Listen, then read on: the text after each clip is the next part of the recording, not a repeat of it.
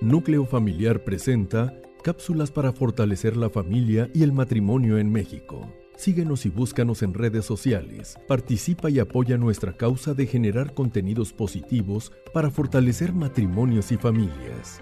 Recuerda y demuéstralo. La familia es primero. Vez más a Pregúntale a Mónica Simón estará como siempre feliz de encontrar con ustedes en este espacio de especialmente un año particularmente ansioso. El 2020, gracias al coronavirus, una pandemia y cuarentenas y mascarilla, lavado de manos y contagios y hospitalizaciones y muertes, pues son suficientes razones para sumarle a la ansiedad que normalmente sentimos en nuestra vida diaria. Como decía en la introducción, necesitamos de cierto grado de estrés, de cierto grado de hormonas de la ansiedad, porque eso nos permite movilizarnos, porque nos pone nerviosos no tener que comer y eso nos levanta de la cama como queremos tener cosas para nuestro futuro, nuestros hijos y la vejez, esta ansiedad nos hace subir en una carrera profesional, como queremos mejorar como personas, hacemos deporte y subimos montañas o vamos al psicólogo. O sea, las cosas que nos preocupan y nos inquietan, le hace inquietud como ansiedad, son esta inquietud, esta ansiedad es necesaria, nos motivan estas cosas que nos inquietan y demás, nos motivan a obtener lo bueno de la vida. Así que no todo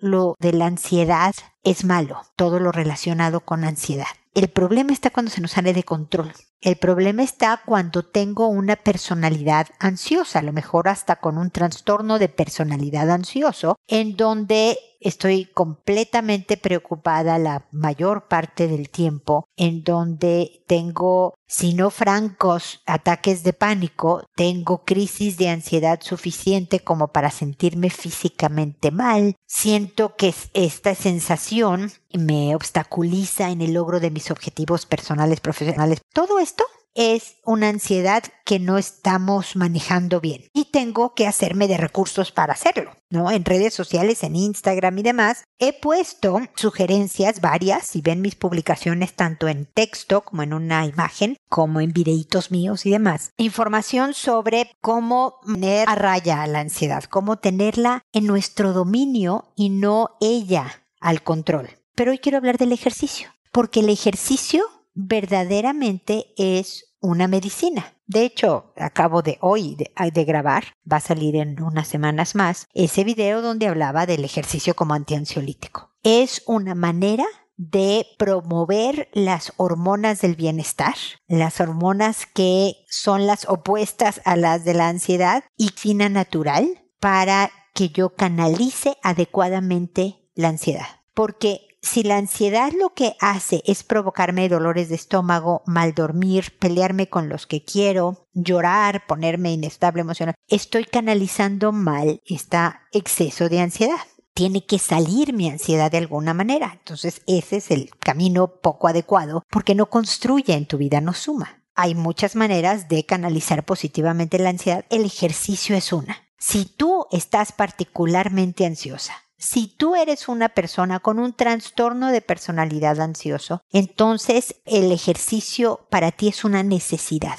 Es una medicina, es como la insulina para el diabético, no puedes dejar de hacerlo. Y si no crees que no te gusta el ejercicio, si eres como yo, si crees que es un uto, la verdad es que sí los hay, pero pensemos que por lo menos muévete más. Sube y baja escaleras durante el día en tu casa o en tu trabajo. Usa escaleras normales en vez de escaleras eléctricas cuando sea posible. Bájate eh, dos o tres paradas antes de donde vas o, estacionate lejísimos de la puerta como para obligarte a caminar y camina con energía. Tu ritmo cardíaco debe de subir.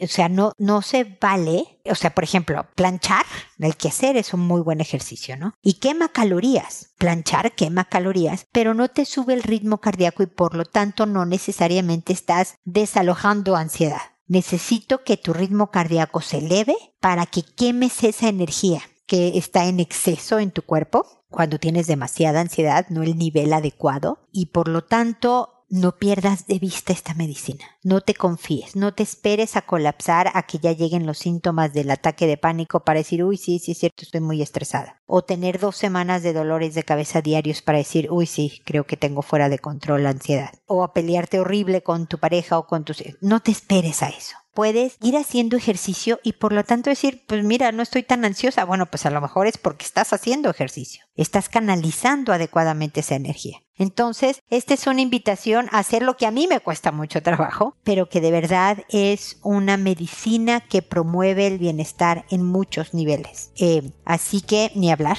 ni modo, hacer ejercicio y movernos un poco más.